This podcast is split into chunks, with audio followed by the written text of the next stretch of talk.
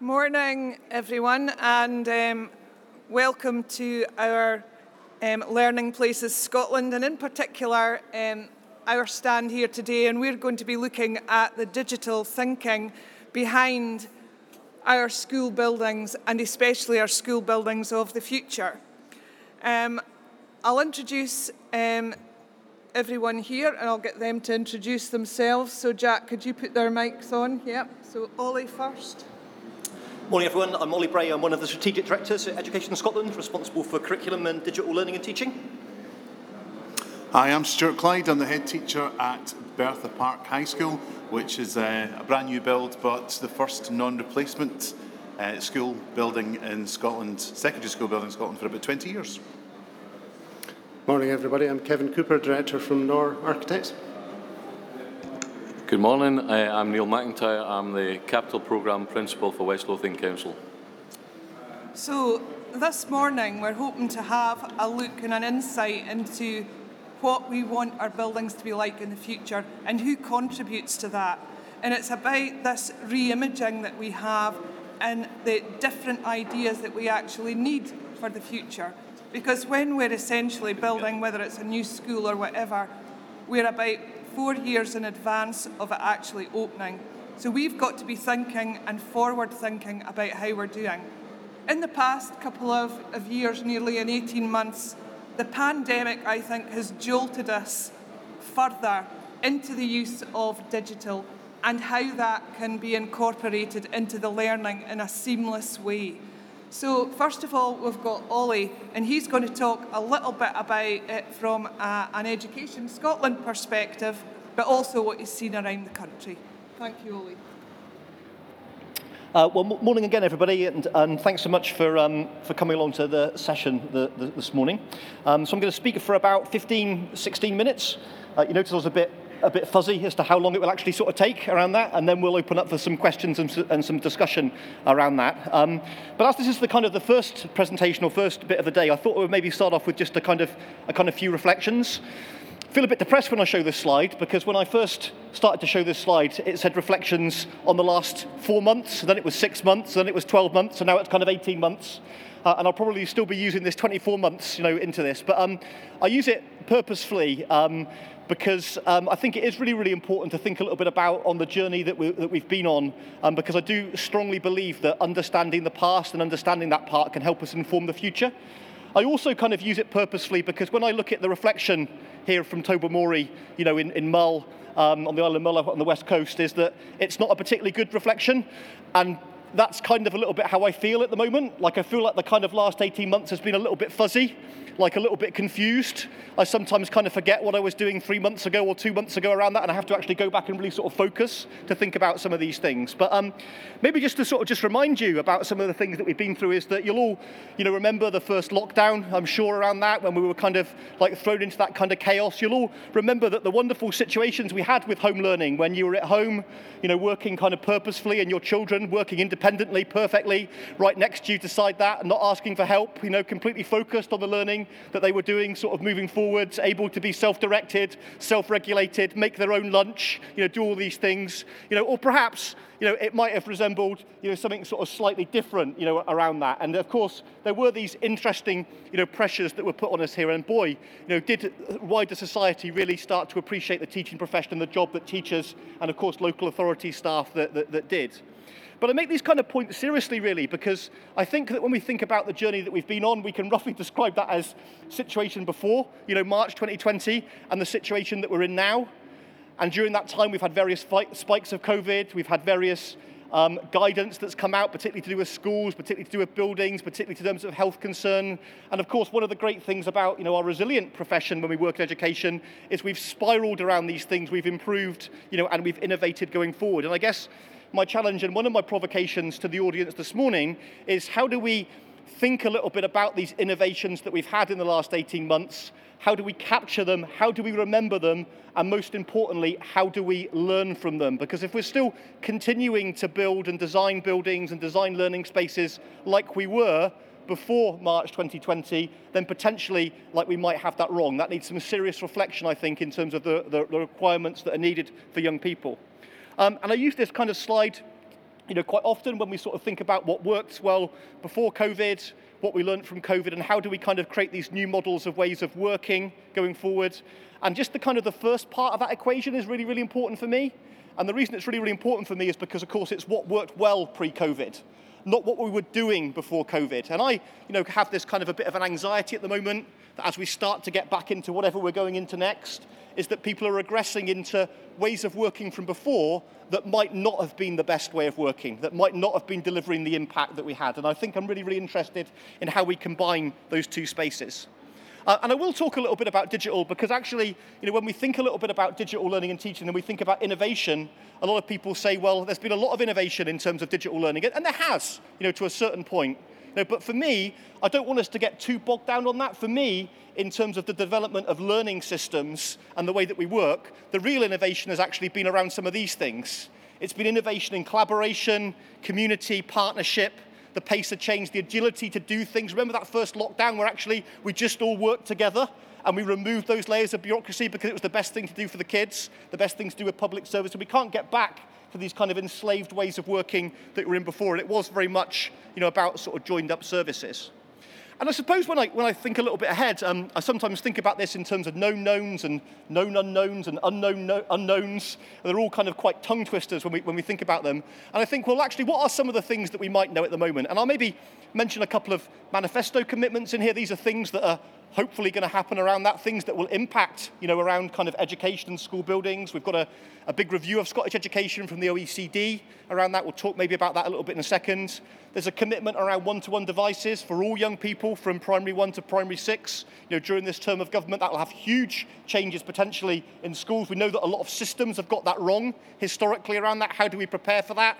How do we build that in? We know that there's talk about an extra one hour's preparation time maybe we should rephrase that collaboration time around that to actually make teachers sure they're coming together, working together, you know, on some, on some of these things. And lots of other things in there, talking about music tuition, you know, school trips, core materials for subjects. And again, all of these things, you know, might have some impact on schools, learning spaces, you know, and indeed sort of school buildings. So a couple of uh, minutes then just maybe on, on technology, because I do think that, that, is, that is, that's important. Uh, and I'm not going to you know, talk about some of the sort of really sort of large technology drivers that I think that we've got sort of move, move, move, moving forward. But all of these things, of course, you know, are relevant in terms of the technology, the technology debate.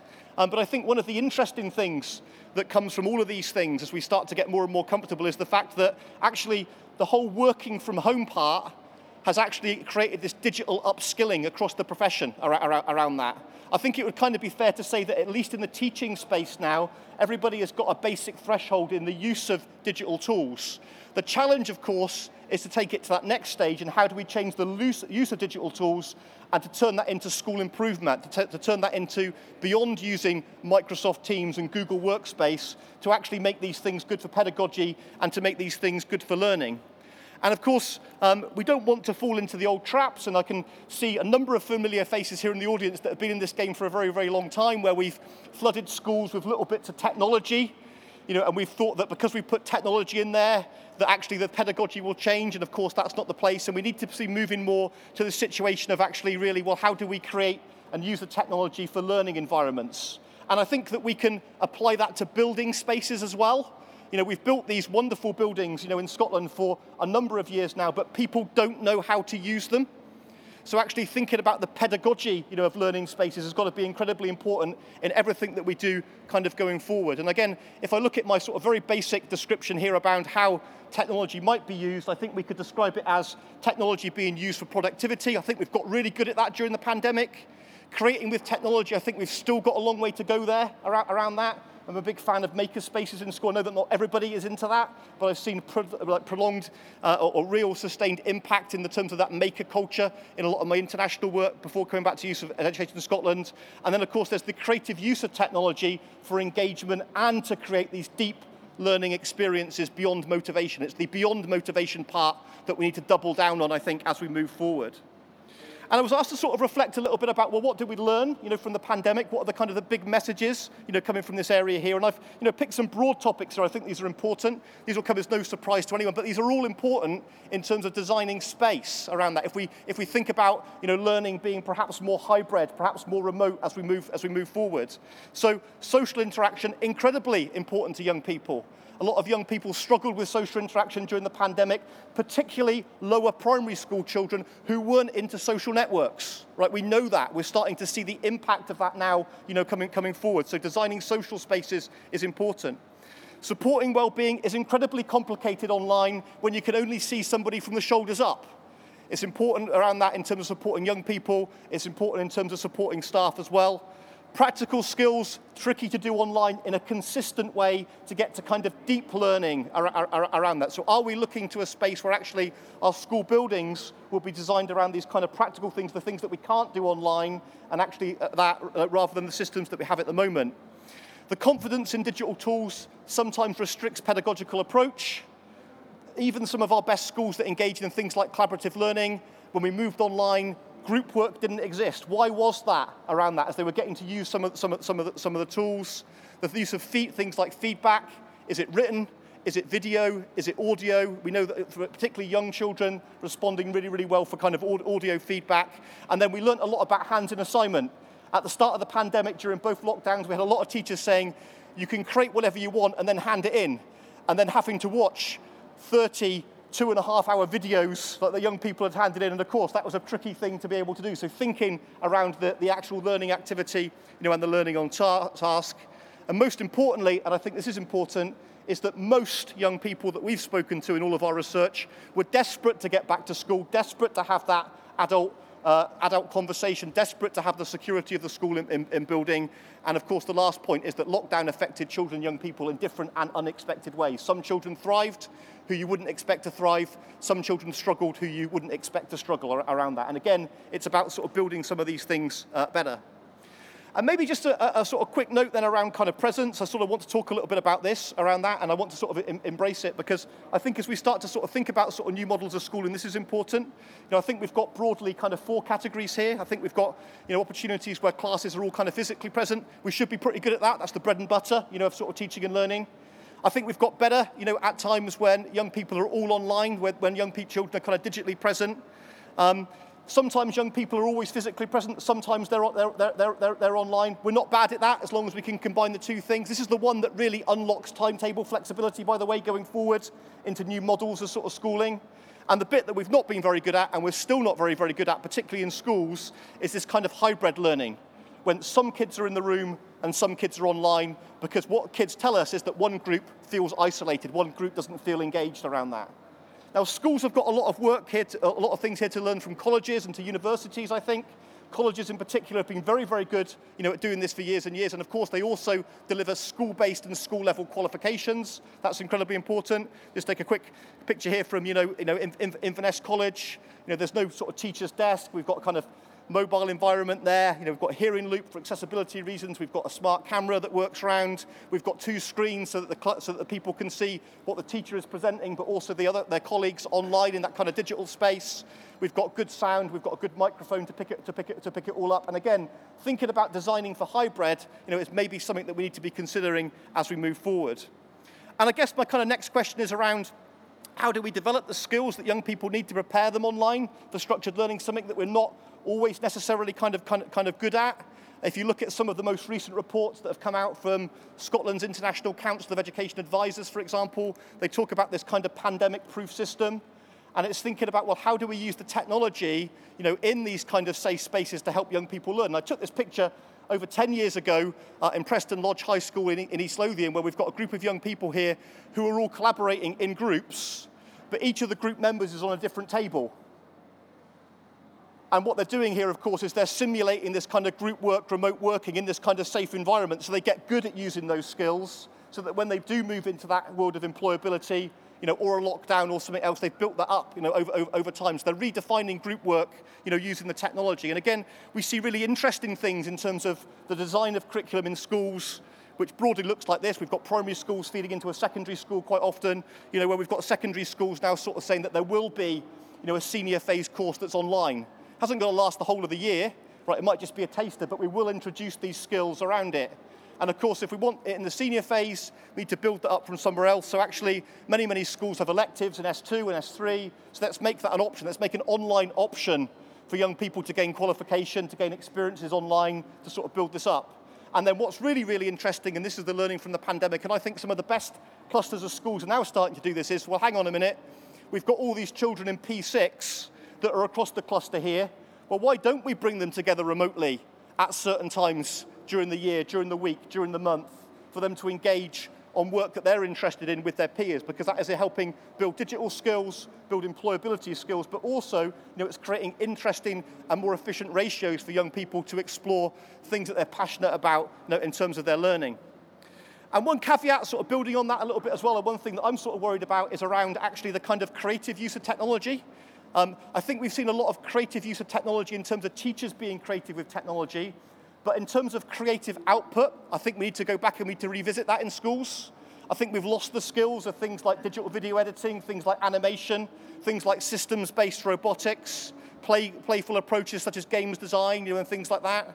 And of course, the reasons that all of these things are important in the context of Scottish education is that if we don't build the skill sets in terms of these creative outputs to learning around that, then we'll never ever be able to develop these kind of creative approaches to assessment as well around that. So again, these things for me, you know, are incredibly interlinked. A quick sort of word then maybe around kind of spaces and places. Took this picture in Tianjin a number of years ago. I'm a geography teacher by trade. This was by far the best geography out- outdoor classroom I've ever seen.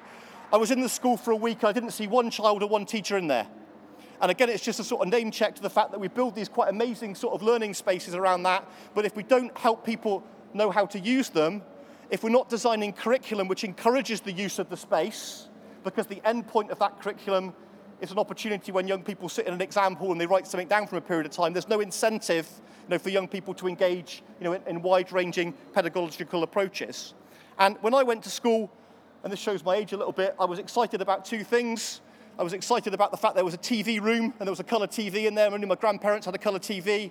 And I was excited about the fact that once every eight weeks, I think it was, or maybe it was 12 weeks, you know, we got to use the school's BBC Micro, you know, for a day or two days as part of it. And I guess the thing that I'm thinking about here is how do we make sure that schools offer different experiences that young people can get at home now, and how do we design for that in terms of architecture, in terms of space, and most importantly, in terms of opportunity. And I keep coming back to this idea about the pedagogy, pedagogy of space.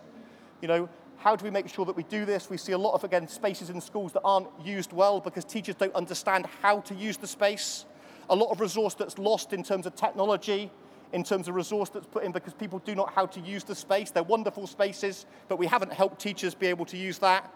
And I suppose also sort of thinking a little bit about how do we make kind of creative use of space. And I think about high streets at the moment where shops have shut down, and I think about how can we repurpose some of these kind of other retail areas to make them an extension of the school, these kind of safe spaces so that young people haven't got to travel in, but they become an extension, you know, of this education ecosystem which spans early years into primary, into secondary, into college, into the parks, into employment, and into all of the areas out there. And I think if we think like that, we're a lot more likely to be able to build, you know, really, really interesting spaces and more appropriate spaces as well. And my last sort of couple of points really around this is really around design. I think it's really, really interesting that quite often when we think about design, we think about subject areas, we think about multi-purpose. I'm talking more about developmental design here as well. Play parks are my bugbear around that. Most play parks are built for physical skill development, right, rather than emotional skill development or cognitive skill development, you know, or creative skill development. How do we make that work? It's interesting, there's a big investment in play parks at the moment, you know, from across all of the local authorities. It's even more interesting to think that a lot of these play parks are very, very close to primary schools. How often are the people that are building the play parks chatting to the primary schools to think about that as a shared resource? Not very often. We need to sort of join this up in terms of moving forward and how we go there. And of course, it's not just about these five skills. And again, a provocation to people that work in design here is that we do have an established skills framework in Scotland which spans 3 to 18. So if we're designing spaces, how are we designing spaces for sense making, how are we designing spaces for leading? How are we designing spaces for initiative around that? How are we actually building these spaces to complement the curriculum kind of going forward? And the curriculum bit is an important bit. And this is a shameless plug now for our workshop, which is at 12.30 with my friend sort of Stephen Bullock, because one of the things that we'll be talking about during that workshop will be around if we think about the aims of the Scottish curriculum to create confident individuals, successful learners, responsible citizens, effective contributors, how are we designing for that? Rather than retrofitting that in at the end. How are we designing for that so that we're setting young people up to success straight away? How are we thinking about the curriculum in the totality of the curriculum so that we're designing for opportunities for personal achievement, opportunities for interdisciplinary learning, opportunities to develop the ethos and life of the school, and how are we designing for curriculum and subject areas. And I'll just pause on that curriculum and sub- subject areas bit because we're not bad at doing that. But when I think about the current curriculum and subject areas in Scotland, expressive arts, health and well-being, languages, and I think about the current jobs in Scotland, I don't quite see the link. So how do we design for the employability market and how do we future-proof that? And how does that inform the subject choice at a time of education reform? And I guess sort of just to sort of summarize here is this is for me is about pedagogy, it's about the pedagogy of space and how we pull that together. And my sort of final provocation is how do we combine, or what's the combination of pedagogies that we need to support learner engagement with the curriculum? How do we do this with and without and supported by technology? And how would better spaces help? And I think I said that I would mention it. If we are able to do some of these things, we've got a big review of the Scottish curriculum at the moment. If you're into that sort of thing, and many people in the audience won't be, but if we are able to do some of these things, I think that we would go a long way to addressing these recommendations, which I'm not going to talk about now within that review as well. So, a whirlwind tour of a series of provocations about why curriculum is important, but happy now to take any questions um, or at the end. Okay, thank, thanks, Ollie. One, one of the things I think um, before we get to questions is the, the challenge that we have for, uh, I don't know who our audience is here today, but we must have um, how do we all collaborate together to create the vision of what we need for the future? Because um, I, am a local authority background. We have um, funding constraints, then we speak to our, our architects who um, they need to get together and get inside our heads as to what we need. Uh, we've also got to look from SFT, for example, and look at low carbon. So there's a lot of constraints out there. How do we how do we pull together to have a, a future thinking? Yeah. So, so, I th- so I think for me there's, there's a, there's a couple of things there. So first of all, we can't rush this, which would seem like a silly thing to do, but quite, but, but quite often we know when this thing is coming up. But um, because we're all very, very busy, we quite often leave that for very, very good reasons until the last minute. So the important thing for me is to making sure that we've got a, a really, really sort of long build up to this, you know, around that. And then for me, it's as simple as getting people in the same room, initially in small groups, and then together, and then talking about the issues and challenges that we have. But putting, putting that framework together, you know, around how do we want to work together to collaborate right at the start. And quite often, I think that when I work on sort of big projects, that whether it's building projects or other, other projects, is that people meet and they get into the work. They get into the details straight away. They get into what colour do we want the walls, whether there's going to be a car park or not. And actually, by far the majority of it needs to be to start with how do we want to work during this period of time? And it'll come as no surprise to you, Elaine, is that uh, I'm a huge advocate for the Scottish approach to service design. I think that gives us a really, really useful you know, set, set of tools for us to be, able, to be able to do that. And it just makes sure, sure that we're all working within the same parameters as we start to take these projects forward. So we've got just a couple of minutes. Anybody got any burning questions just now? Um, we will have a little time at the end after you've heard the other two presentations. Anyone?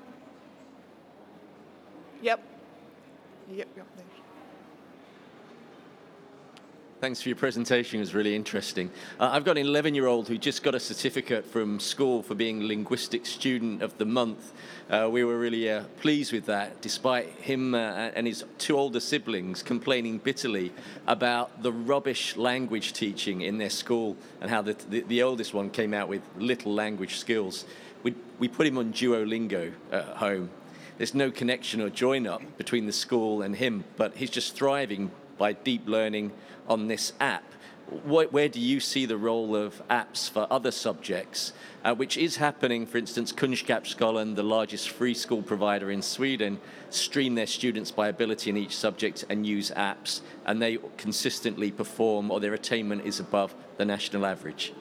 Yeah, I, I think it's I think it's a great question, and I think that that any app or any software, you know, has got, a, has got an appropriate place in education as long as it's used for the right reasons, you know, at the, at the right time to sort of make that work. And I actually think that that, that, that, that teachers and, and school leaders have got a real role to make sure that, that young people are, uh, are aware of the wide suite of resources that are available to them, almost as, as, as, t- as tasters. And then in the example that you gave there with, you know, with, with, your, with your son or daughter, and I, and I forget which, which one it was, is that then if they want to go away and explore that in a little bit more depth, then they've got the agency you know, to, be able to, you know, to be able to do that. I mean, what we see, you know, of course, fascinatingly with things like Duolingo, is that young people are introduced to that in a, in a primary or secondary school context, normally through um, French or Spanish or German, like in, in Scottish schools, but then young people go away and of course they want to learn Korean because of the K-pop pop culture. So actually they're developing you know, their, kind of, their kind of language culture you know, through, through that, that as well. I think the other sort of comment that I would sort of make around kind of apps and design is the learning analytics that we can get from them, you know, as well, and sort of making that work. Uh, I talk a lot about Duolingo actually in my, in my and, and how it is able to provide quick feedback, you know, for, for teachers to be able to actually dictate what the next part of the lesson is.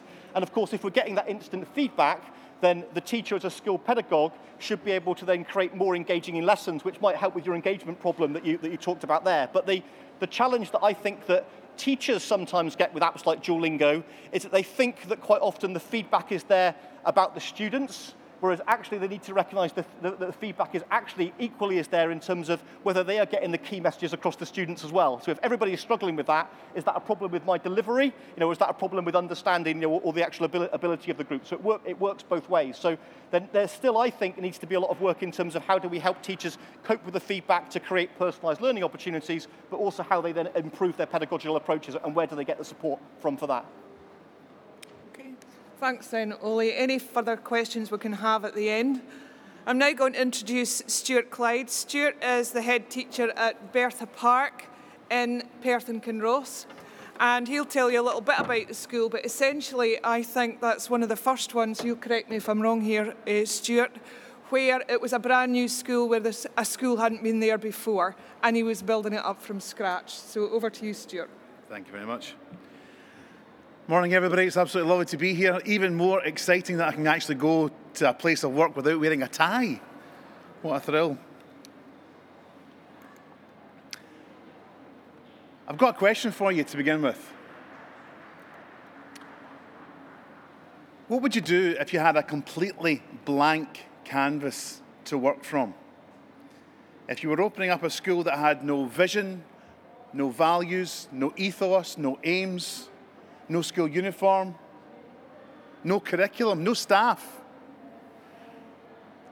What would you do? How would you go about building this up from scratch? How would you future proof it? How would you use the fabulous new spaces that you've been given uh, to, to build your school on? How would you make a school fit for the 21st century? In my mind, you would challenge absolutely everything because you're never going to get a better opportunity to really dig down deep and find out if what we're doing is the best way of doing something. So, why are we doing it? Are we doing things because this is the way we've always done it? Because in the past 15, 20 years of our career, that's what we've been used to and that's what we're comfortable with? Is there a better way of doing things? Is there a newer way of doing things? Is there a different way of doing things? So that's exactly the opportunity that we had when we were preparing to open Bertha Park High School just outside Perth. Again, the first non replacement school in Scotland for nearly two decades. And because of that time that had gone on since the last school had opened, there was nobody to pick the brains of. There was nobody to say, How did you open the new school that hadn't been a school before? Um, so I was put in post 16 months prior to the school opening to do just that, to, to have a really good think about how we wanted the school to be um, and to challenge absolutely everything. And a lot of what I did was I toured other schools, probably in local authorities that you're representing just now, and picked the best bits. I thought, right, okay, what's going on in, in, in that department? What's going on in this uh, local authority here that's really, really cool that we could borrow? Had that time to do quite a lot of research into what was going on around about the world and see what was the best thing to do and hopefully bring a lot of it together to open our school. Here's just a couple of examples of the things that we challenged.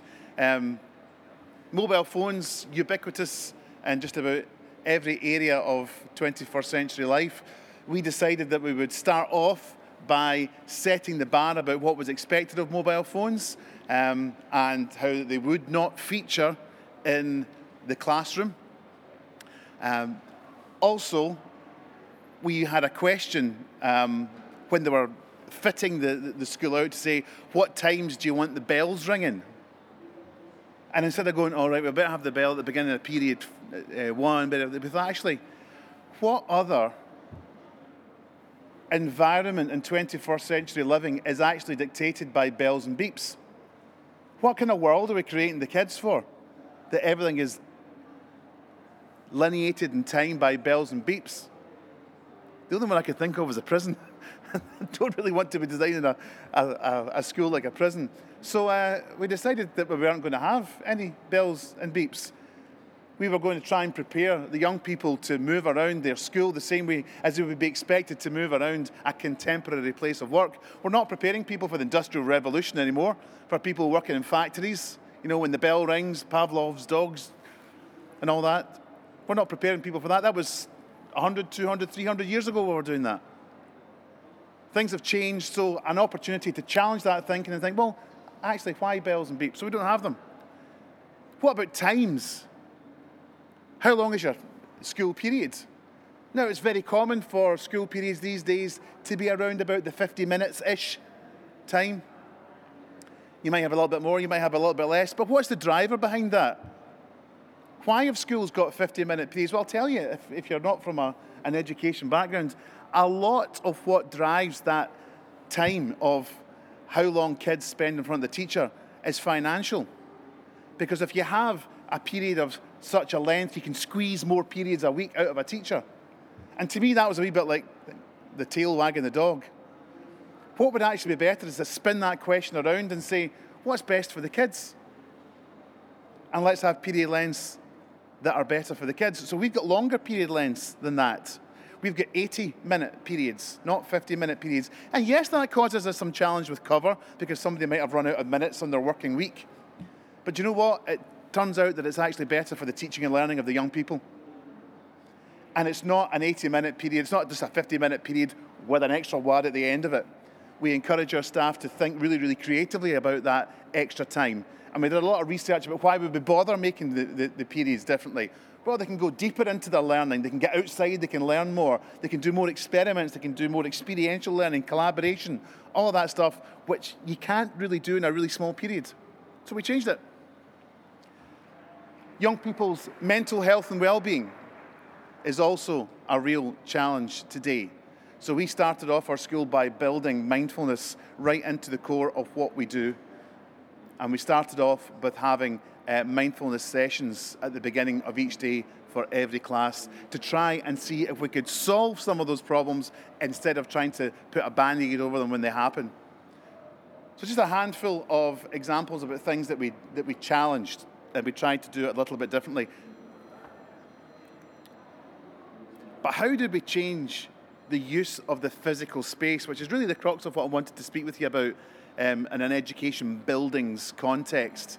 What about the actual physical area? And how has that contributed to the way that we do things differently and hopefully do things better? Well, I wonder if you'll remember going to a school that looked a little bit like this, with big, long, dark corridors and classrooms forever. I can actually almost smell the smelly gym shoes you look at that photograph. I don't, maybe some people have still got schools like that in their local authorities just now. Um, I know a few people that do. That's not what Bertha Park High School looks like. Bertha Park High School looks more like this with beautiful, open, spacious areas. Areas for people to collaborate, to work in groups, pairs, individually, classes lots of light, lots of air. An inspirational place to actually be. lots of windows everywhere, letting in lots of natural light, and a really attractive place to be. And I'm going to come back to that in a wee while because you can't actually underestimate, or you can't overestimate rather, um, what that is, what impact that actually makes. Gone are the corridors. Okay, we haven't totally banished all corridors. We do have some corridors, but at least our corridors have got windows along one side. And another feature that happens a lot in, uh, in schools computer labs. Maybe you'd be familiar if you work in a school context with this constant clamber for computer labs. You know, who's booking out the computer lab next? Oh, the English department wants to write up all the essays. Oh, but the computer department need to get in and do that. We have an enormous building, and we have a grand total of four computer labs, and they are the sole, for the sole use of business, computing, craft and design technology, GraphCom, that kind of thing. They are not universal computer labs. They are specific to those departments. And why is that? It's because from the very word, uh, from the very beginnings, from the ground up, we decided we were going to be a one-to-one devices school. So what our kids do is they carry their computer labs around with them everywhere they go. So any room and any subject at any time is a computer lab because they're constantly connected to the internet, to their work, to the presentations that their, that their, their teachers are giving, to the resources for that particular lesson. And it's working really, really well. But how does the building contribute to that? Well, I mentioned that we did a lot of research into how um, the best way of setting up a school, and a big part of that was our one to one devices policy, which for the whole country is hopefully just around the corner. And we've all actually heard so many more horror stories about how one to one devices don't work. Never mind when how they do work. So again, we challenged that and flipped that question, and we stopped asking about how one to one devices policies work around the world, and we started to ask why do they not work? And we learned really quickly why they don't work. And there was three really, really important things, which I can go into another time. But one of the most important ones is the actual physicality of the learning space around you. It's the building. If you don't have a seamless network, if you don't have constant Wi Fi, if you don't have broadband that can hack a large number of people being online at the one time, then that is a key feature of a, a failing one to one devices. It's one of the cornerstones of doing it. But our building has a seamless network, incredibly reliable Wi Fi because it was designed for that purpose. It's open plan, so you don't have enormous, great big concrete walls blocking a signal getting through. Now, that's not the fault of the old buildings, they were never designed to, to carry radio waves. We've got charging points all around the school, so when the kids need to charge their devices, you know, they're not having to get home to do that. They can plug them into the, the sockets around the school. We've got lots of daylight everywhere.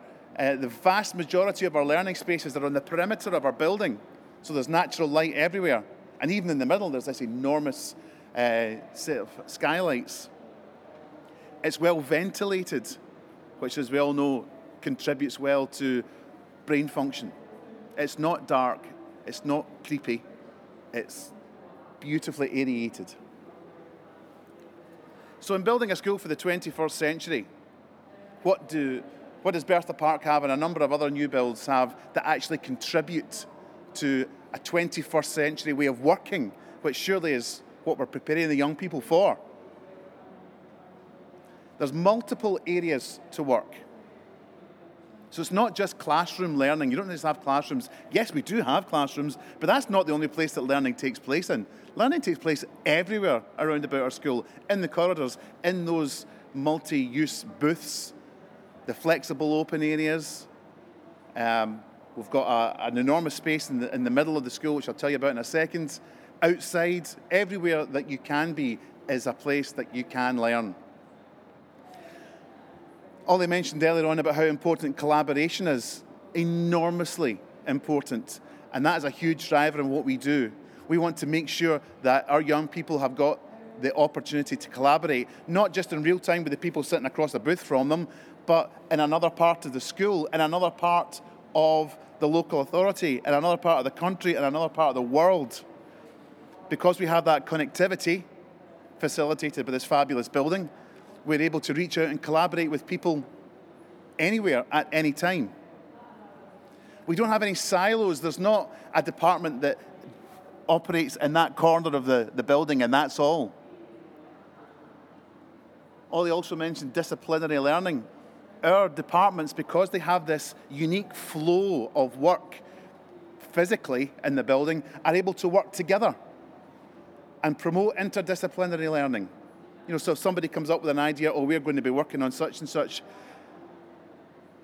the English teacher, the history teacher, the art teacher all get to hear about it very, very quickly and go, oh, I could tie my thing in with that.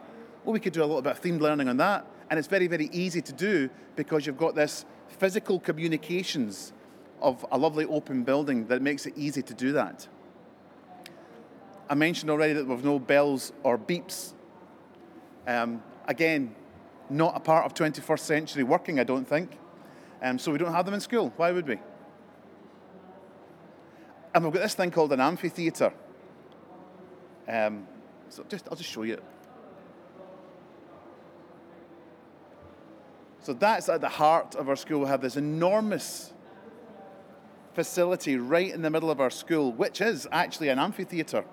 So the stage area is where you can see on the left, and then the seats rise up. It also acts as a stairway for uh, people to access the other floors and you can see the natural light coming in from the top. It's a beautiful area to be, but it's a multi purpose area. It acts, yes, as an assembly hall. So, quite often, you know, before COVID anyway, you'd find me on the left hand side waxing lyrical to a whole bunch of people up on the, uh, on the, the, the, steps there. So, it acts as, an, uh, as, a, as a, an assembly hall. What you can't see is just off the left hand side is the stage area with sliding doors and that also acts as a performance area, so we can use this as a theatre. And what we're thinking of in the years to come is when our school grows to the size um, where we might have, say, two or three or maybe even four, I don't know, physics classes running simultaneously. Why would you necessarily have them running in four different labs on the top floor? Why would you not bring three or four classes down into the amphitheatre and have it like a lecture? And with these 80 minute periods, you could do 30, 40 minutes of lecture, and then everybody goes back into their uh, labs for the, the practical stuff.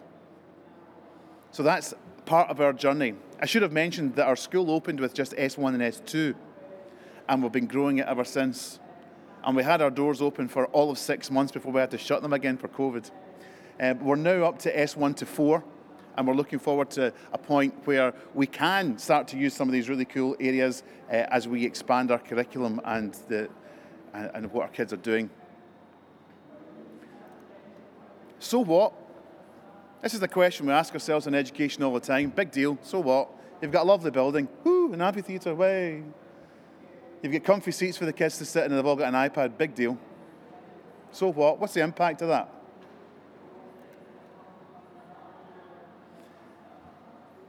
I've never been in a place that the staff and the kids come out with more innovative ideas because they have the flexibility to be able to think differently because we've set the bar amongst the staff of doing things differently, of just challenging the way that they might do it in another school. The kids are coming out with really, really creative ideas. The staff are coming out with creative ideas on how to deliver their curriculum content all the time with the devices as part of that. And again, they can make use of these devices because we've got this fabulous facility that supports that. The invisible stuff in the background, the seamless Wi Fi connectivity, this great broadband service that we have. Nobody thinks about it, it just works. And because it works, people use it. Because people use it, they're inspired to use more of it. More creativity, We've got kids presenting and demonstrating their work in incredibly creative ways. Animations, in fact, one of them was a Lego animation. Um, and green screen technology to prove their work. They do little documentaries. So it doesn't always have to be the written word on a bit of paper and say, there's my essay, miss, I've learned this thing. You know, they can choose to express how they demonstrate their learning in so many different ways. It's proving good for engaging people that might traditionally have been difficult to engage because we don't have a one size fits all system that everybody has to write an essay on that bit of paper. That doesn't work for a lot of people. A lot of people need the flexibility of being able to dictate an essay, which we do, to create a different way of demonstrating the learning, which we do. The feedback that they receive from uh, their staff, some people like to have it written alongside their submission, whether that's digital or whether it's handwritten. But other people respond much better to an audio message from the, from the, the staff saying, I really like what you did there, but what's your characterisation? You've got a couple of grammar mistakes in, in, in uh, paragraph four. A much more personal approach. And it appeals to so many more people than just a couple of lines scribbled on the side of an essay. And again, collaboration between pupils doesn't have to be in the same classroom, it can be anywhere, but between schools as well. There was an example um, during, when was it? It must have been about February of this year, when everybody was under the cosh to get all the assessments for the senior phase for S4, 5, 6, for the SQA exams. Because there was no exams, everybody had to grab all the evidence that they could round about February, March time. And people were going bonkers on that um, gathering all the evidence for S4, 5, 6. But what about S1, 2, and 3? They had no time to concentrate and develop resources and plan lessons for S1, 2, and 3 because they were so busy squeezing assessments out of the S4 and 5 and 6. Well, that's when collaboration from our school actually kicked into touch because we, because we didn't have an S4 or 5 or 6 because we were only an S1 to 3 school back in February, we were able to say to the rest of the local authority, don't worry about your S1, 2, and 3. We'll do that. We'll do S1, 2, and 3 curriculum for the entire authority. You guys concentrate on your S4, 5, 6. So we were able to share through Microsoft Office Suite, particularly Teams and OneNote, all of our resources that we were we were, we were developing these anyway for our S1 and 2 and 3. Why would we bother reinventing the wheel and having everybody else do the same thing as we were doing? So we said to all our colleagues in the rest of Perth and Ross Council, crack on with S4, 5 and 6, we'll take care of your S1, 2 and 3. We weren't able to physically be in the classroom with them because they were back in class, I think, after Easter at that time. But when they were collecting all their evidence, maybe in February, March, we were able to provide all that remote learning so that the staff were able to say, just grab all Bertha Park stuff and push it out to the rest of the authority. And that worked really, really well. And it freed up our colleagues to be able to concentrate on the sharp end, on the 4, 5, 6 for SQA exams. So there's a real live example of how collaboration was made easy by the use of technology, but not technology for technology's sake, we were able to facilitate that because that's the way we planned to operate the school anyway, facilitated by this phenomenal building and what it enabled us to achieve. We've got happy staff down there. I don't think anybody can claim to have an entirely happy staff at all times. Uh, but what we do have is a staff that feel valued and appreciated. It's a tough gig working in a school these days, no matter what building you work in. But they feel supported because of the facilities that they have and the resources that we invest in them. And because they're happy and they feel valued and appreciated, they go that extra mile. And they do things like we'll, we'll share our S123 material with the rest of the local authority, no problem. It's not everybody that would do that, and I think because we've built that ethos in our school, they're happy to do that. And I've got the word down there aim. We set aside a really simple aim for opening our school a couple of years back. And our aim was to make it a place where people want to be. So if you're a kid and you don't go to Bertha Park, you wish you did.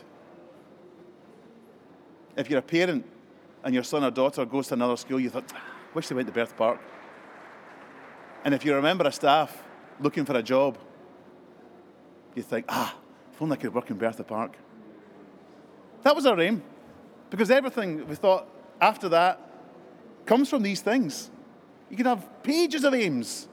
But you know, if you want to be there, if the kids want to be there, if the parents want to send their kids there, if the staff want to work there, you're well on the way. But enough from me. I asked the kids if they would uh, put together a bit of a Vox Pops documentary about what their thoughts were. So they grabbed a handful of them and they put this together.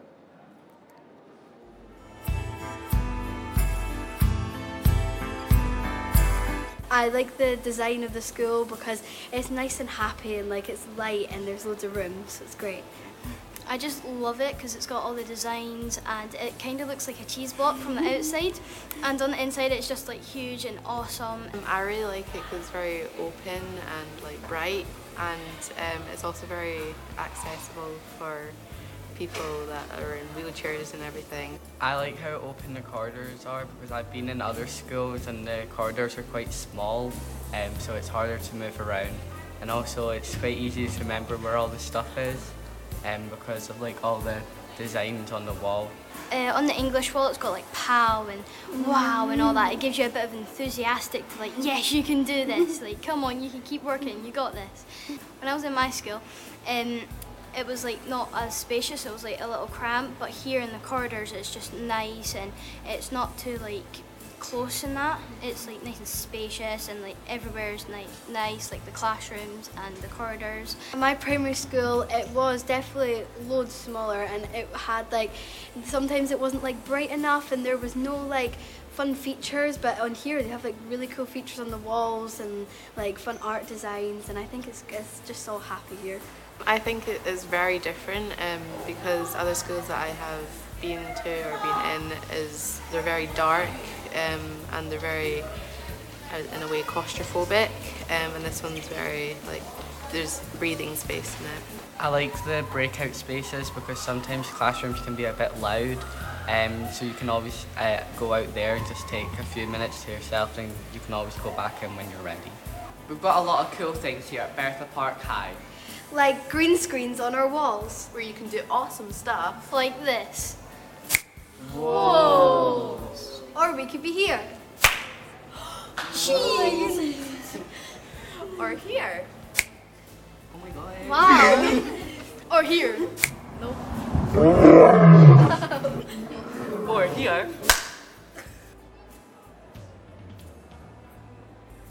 I think it's just like it's so like unique to other schools how like they really thought through what things they want to help people learn and I think it's a great school to come to.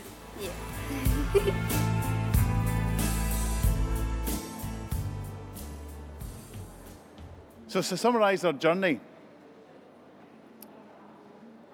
and if I was given any advice to people perhaps here just now who are somewhere along that journey of preparing for new schools. Consider it as a new way of thinking, working differently. I spent about um, a year out of a school when I was uh, when I got the job for Bertha Park High. The building was still in construction. And as a result, I worked in the centre. I worked in Perth and Ross uh, Council Centre for about a year. And it was a very, very different way of working. They had moved on also from everybody in little booths and, and offices to a much more open plan area. And I noticed a big difference just working in that area as a member of staff. Um, and the whole ethos has changed. I've got a, just a, a very quick story to tell you about that. Has to be very quick, then, Stuart. All right. I'll leave the story for another time. Um, so, if I had any advice to give people about designing and building a new school, I would say be brave, challenge everything, seek forgiveness, not permission. be a bit of a controversial one, that one. But if you keep asking for permission to do things, people will always find an excuse to tell you no. They're much more forgiving than permission giving. Proceed until apprehended. Crack on with what you think is right. And if you get it out, you get it out, but at least you've got the job done. And if anybody ever asks you about any of these things, I will deny all knowledge. Thank you so much for listening. Hope it's been helpful. Thanks, Stuart. Well, if I've got any time at the end, we'll um, we'll have some questions because we need to go on to the next one. But one thing I, I do have to say at quarter past eleven at this stage, we've got um, Chris Rothwell, and he's going to be accompanied by the West Calder High School students here. And their school looks virtually exactly like that one, so you'll be able to get some ideas from them and see what they think. But thanks very much, Stuart. That was really good. Right, finally, um, we've got Neil and Kevin, and Peter's going to be joining us online, isn't he? Peter from Atelier 10. And that's about, um, we were very lucky in West Lothian to get the funding from Scottish Futures Trust and Government um, for Beatlie School, which is a severe and complex, but the, at the most severe end.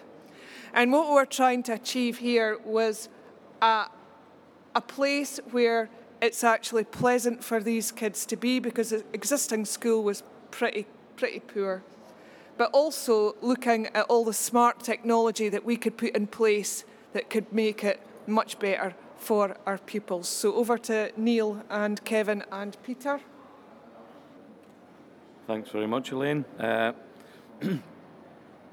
Elaine. Elaine and I, two years ago, we, we stood up on the stage at the uh, in Edinburgh, the, this this event in Edinburgh.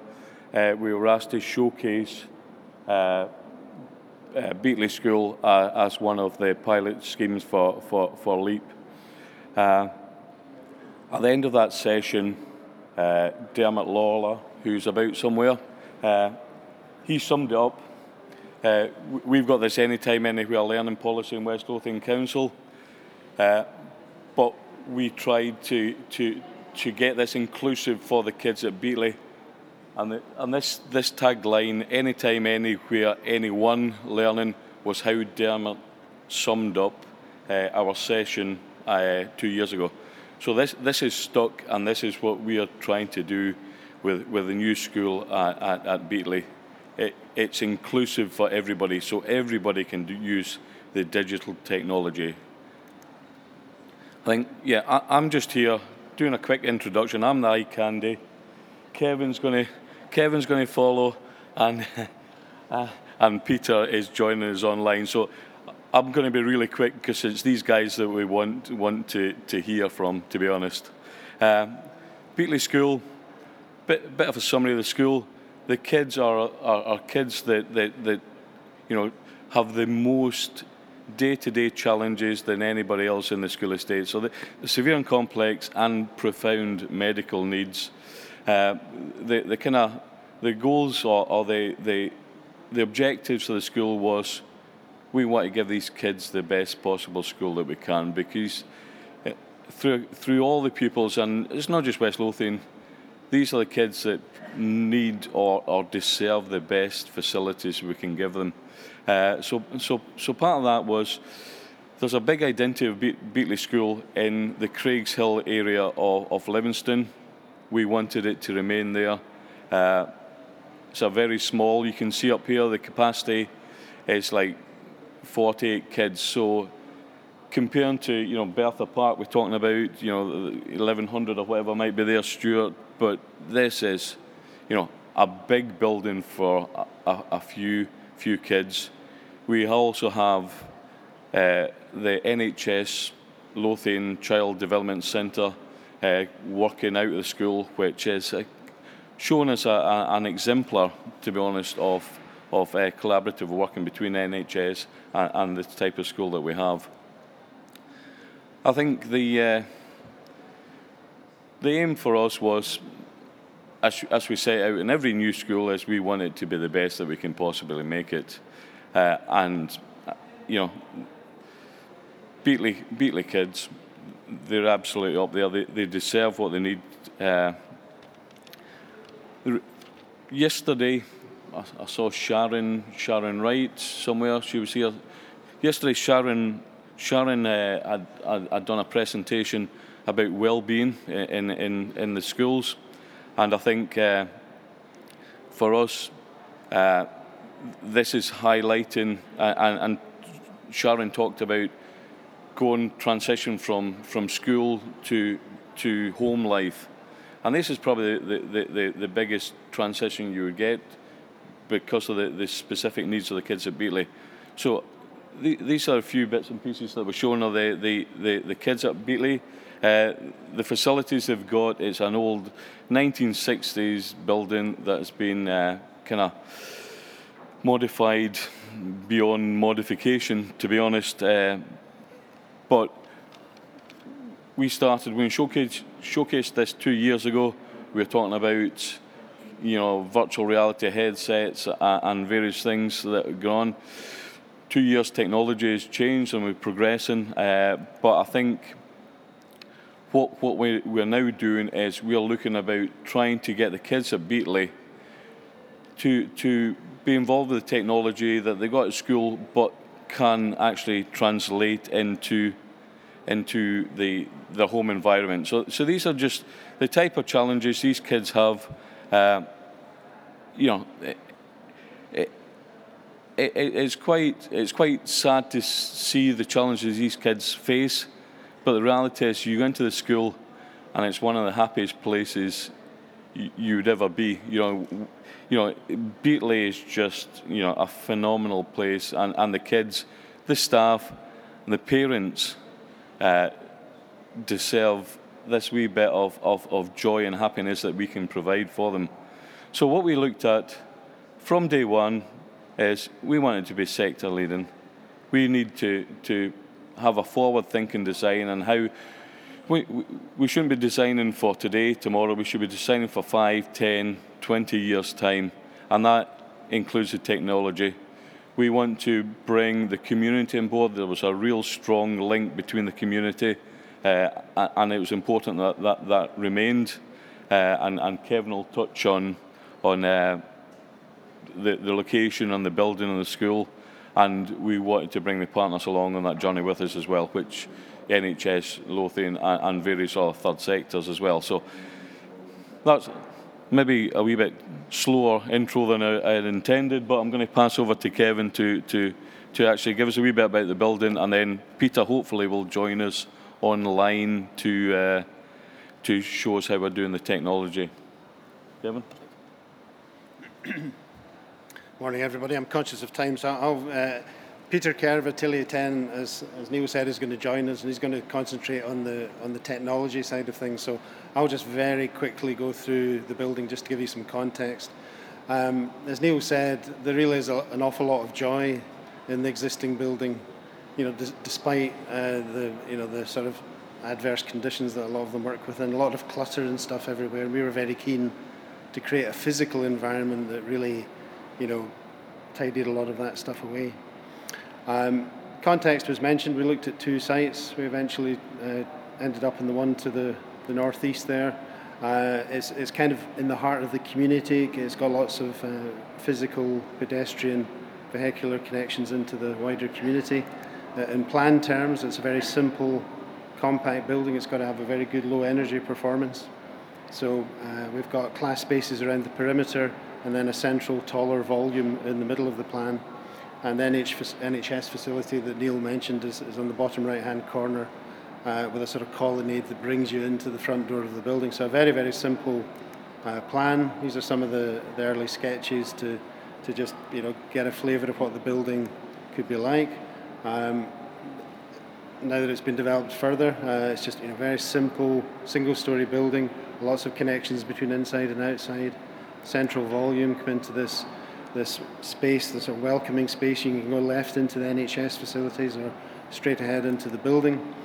Uh, central space that we're calling the Hive, lots of clerestory glazing, very bright, airy focus to uh, the building, just like we did at Bertha Park. You know, it's very important to have lots of you know light inside. Uh, quite keen to get some biophilic features into the building as well. That kind of warmth and that sort of tactile feel. Um, you know, uh, all children, but especially ASN children, you know, you know, they need really good experiences. So the building's certainly trying to trying to do that to create a real sort of rich variety of spaces that are also pretty flexible, that will be joyful to be in. Because at the end of the day, I think we want to, you know, you can have a great school, you know, a great school in a poor building, but if you can give a, a great school much better quality uh, physical environment, then you know, you hopefully that's really going to help that facility to thrive, as, as I think it did at Bertha Park. So um, you can see we've imbued every single space, whether it's a collaborative space or a classroom space with natural light. Uh, light from two sides always works works really well engineers will tell you you don't really need to do, but it definitely works well. Peter, Peter likes it really. Uh, lots of glimpses through, across, and between spaces to give that really rich learning environment so that people feel good when they're inside the building. If you can do that, then I think we've done our job. So that was a very quick romp through it. So I'll now, now hand over to the start of the show, who's going to be joining us remotely, Mr. Kerr.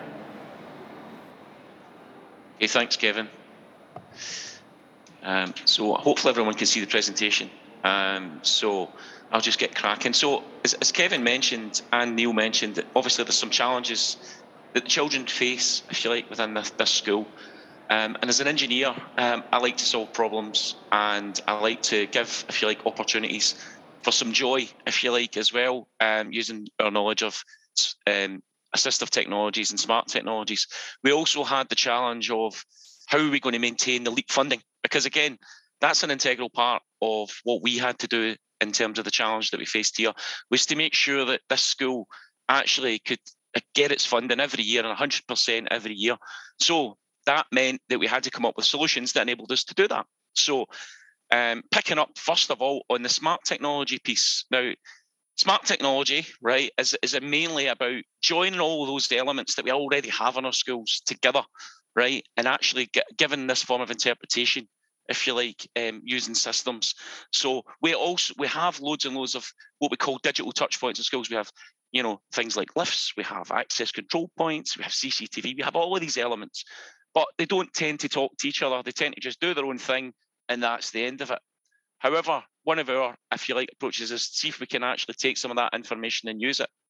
But one of the challenges that you do face is actually the lack of, if you like, sensors, if you like, throughout the building. You know, I like to call this like, like casting a net of sensors across the building, and we call it an observer grid. So as, as part of this project, we've integrated um, multi-sensor devices in the light fittings, which are throughout the building.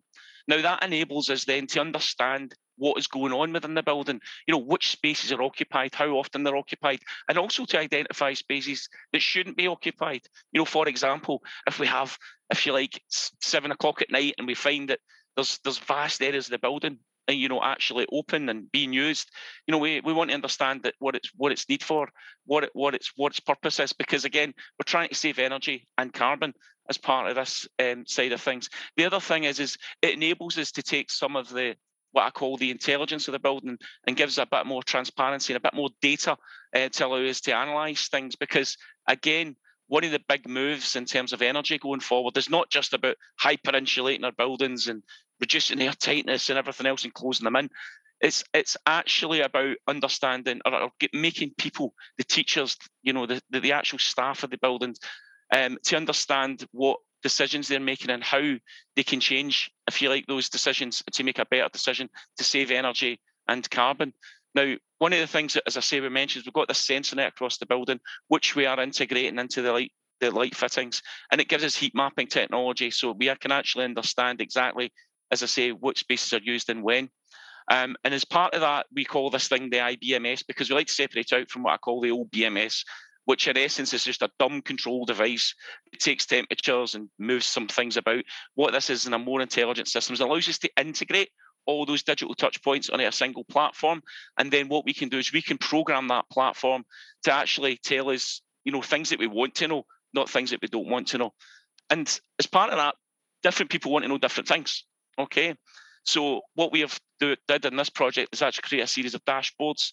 So as part of this, we're still working through the detail of it, but we've identified three dashboards. So one is a teacher dashboard, Um, and again, that could be on the computer. Uh, it could be on a panel on the wall. But what it does is it, it makes recommendations. It doesn't sort of say, you shall to do this, right? But what it's doing is it's giving the teacher some information about what's happening outside. So, for example, if it's going to be hot outside during the day, it'll say, could be hot later on. You know, why don't you open your windows? You know, and that will allow you to do that. It's more about actually providing, you know, if you like those tools to actually use the building a bit better. And what we're going to be trying to do during this period, you know, of occupation of existing school um, and getting getting the teachers ready for that. You know, so what we're going to do is a whole kind of behavioural piece um, with the teachers and with the school to actually show them how the, the new school could work. Um, so we'll be engaging that quite quite soon. We're just getting together all the detail for that. And the other thing is a public dashboard. So again, a little bit of fun graphics and things, you know, telling them a little bit about carbon, about climate change, you know, perhaps about the weather. Um, so again, creating some fun things just to allow people to sort of interact with what's happening in the world um, and also to understand that this building is actually a high performance building, but it's actually got a tangible, if you like, benefit as well as a, a as as well as retaining that funding going forward. Um, and again, the, the FM dashboard, which nobody really else cares about apart from the FM team. But what we're doing is actually creating a series of recommendations, right? So actually, and this is rather than saying there's a fault comes up and then it's like go and fix it. What we are writing is a series of recommendations about things to change. So, for example, we're going to be getting a pre-programmed algorithm sounds very, very complicated, which will actually be the load profile for the school throughout the year. Then what we're going to be able to do in the FM dashboard is actually identify if we're out with the target value for LEIP, you know, on a monthly basis. And that way we're not waiting to the end to know we're failed. We actually can take steps to reduce that energy consumption. But if you don't put in the technology to enable you to understand what's happening in the building, you can't actually provide recommendations about how to do that. Taking a, a kind of a simple example, if the small power if you like, i.e., the plug loads are going out of kilter. It might be things like go and check that the teachers haven't been plugging in, you know, panel heaters in the walls and stuff like that. Um, and then what would happen is on the teacher's dashboard, a little recommendation would come out and say, look, can you just check that you're not leaving things on all day? And can you just check that you're not leaving things on all night? You know, um, because that that will help the school get, if you like, that funding every year, and that's important for the teachers as well. So now for the more interesting stuff is actually the assistive technology. And again, we broke this down into different elements. So, and we like to think about assistive technology as about experiential. You know, it's an experience. It's something that the children, you know, are going to be actually kind of hands-on with in terms of the technology. So again, we were looking at the kind of traditional multi-sensory room, and and to be perfectly honest, the, the traditional multi-sensory room is pretty good. You know, it is pretty good. Um, and again, and the children love it. Um, so what we were doing is just adding some more elements on as part of this um, aspect. And again, we're putting in things like linking things together. So the audio visual control for sound projection and light control. So we've got sound coming from the speakers. We've got uh, we're going to be stimulating olfactory senses, providing smells into the spaces. Um, and we're also got interactive projection, so the kids can actually play with, if you like, some of those elements. We can project things onto the floor. If it's like fishies on the floor, the kids can stand on them and, and things like that. So it's about creating an interaction, it creating a bit of fun, um, and I create a bit of stimulus uh, for the kids and, and improving their life, if you like, as well. You know, just that, just that, just those little things like getting away from things. Not, it's not just about the, the teaching side. Um, it's about actually having these kids improving their lives. Um, the other thing that, that, we were also one of the things we were looking at through the, the day in the life, and I, I went out and did the day in the life at the school, and as the kids spend a lot of time on their backs and things like that, you know, in hygiene rooms and things. And again, we wanted then to say, right, rather than looking at this boring ceiling, you know, that with the light fittings on it, the grills, you know, things that we like to look at, but no one, no one else does. Um, so how can we make that ceiling a bit more interesting? You know, and looking at simple things like, you know, um, creating LED skylights and things. If we can't actually get the natural light into the space, um, you know, but creating artificial means if we if we if we have to. Um, and again, and that helps again create some stimulus, creating a bit of, if you like, diversion, if you like, for the children. Um, and again, you know, looking at things like playing some calming music through the system, um, you know, connecting up things like Alexa. And one of the things that we were trying to do was not use a lot of hugely complex commercial technology uh, in relation to this because we wanted to be able to show parents that these are some small things you could do in the house you know, using just taking a little bit of that, I feel like assistive technology that they've got in the school that you could put in the house as well. And, and we thought that was quite important. And again, you know, using the the you know stimulating some of the olfactory senses potentially, obviously in hygiene rooms, that's that's quite important. Um, and again, even looking at things like smart plugs for the basins, because again, you know, when when you're dealing with the kids in these spaces, you know, your attention could get drawn away, and we want to make sure that we don't actually have overfilling of basins and things like that. So using a little bit of technology to prevent that occurring. The other thing that we were looking at was this the kind of practical teaching spaces. And what we're looking at is, is how can we create something within the school that can actually potentially be replicated at home, right? So, so this is what we call the home automation station, right? So again, as part of this, the stations to inform pupils and staff of the benefits that can assist children in, in looking at independent living because at Beatlie, you know, there's a wide range of ages of the kids and through to young adult. Uh, and if there's things that, that we can do to actually, you know, if a kid has got some real severe physical disabilities, we can start to practice these elements. You know, um, you know, it could be speaking into something. It could be using, you know, a sip and puff, uh, if you like, control system or a joystick, um, and actually to control things within the house you know, be it the lighting, you know, be it things like turning cookers on and off and and things like that. So this technology could be used, if you like, back at, at home. Um, and again, we can also do things like um, using some light fit. This, this one here called the Amazon Nanoleaf, which again you can just buy online. Um, and it can you can actually mimic what's happening with the weather outside. Um, you can actually have things like you know you can change the color temperature um, through the day. And again, it's this kind of uh, you know I feel like stimulation um, of of the mind uh, relation to some of the things that we're doing, and even looking at things like you know why shouldn't kids with severe dif- uh, challenge physical disabilities not be able to play Xboxes and PlayStations and things like that? So we even had uh, this aspect of looking at a gaming platform with the adaptive controllers again. So that's something that you know the parents can say, "Oh, I can do that. I could get that for my kid." So these kind of things and these kind of ideas, we were looking at more than just an education here where we're looking at a real, if you like, community engagement process with, with if you like, the, the staff, the pupils, and the parents. And again, that's just a diagram of what you can do. You know, we can use smart plugs that you can turn things on and off by just speech. Um, you know, for kettles, dishwashers, microwaves. You can control the blinds. You say blinds up, blinds down, dead easy, and then they go up and down. It seems quite simple, but it can be quite important for for people with physical disabilities to have ease, if you like, in relation to interacting with their environment. Um, and again, we thought these were quite important elements.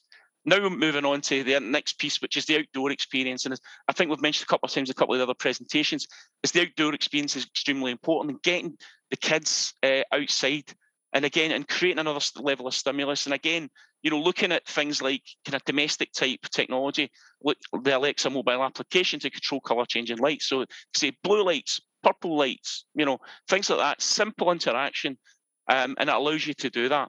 Um, and again, we can use things like touch pads and things like that. And we've got these kinds of things here with, you know, little kind of water features, which we can control, if you like, the height of the water and things like that. You can just say, you know, water higher, you know, and that could be the Alexa application. We can do it through, you know, blowing onto something and, or we can have it linked to the wind with a, an anemometer and we can actually control these things and actually have it as an interactive experience rather than just something that sits static within the environment. Uh, and again, the interactive play. So we don't need things that are wired up, you know, if you like. There are interactive elements and physical elements that can be used as part of that play. And this is just an example of that.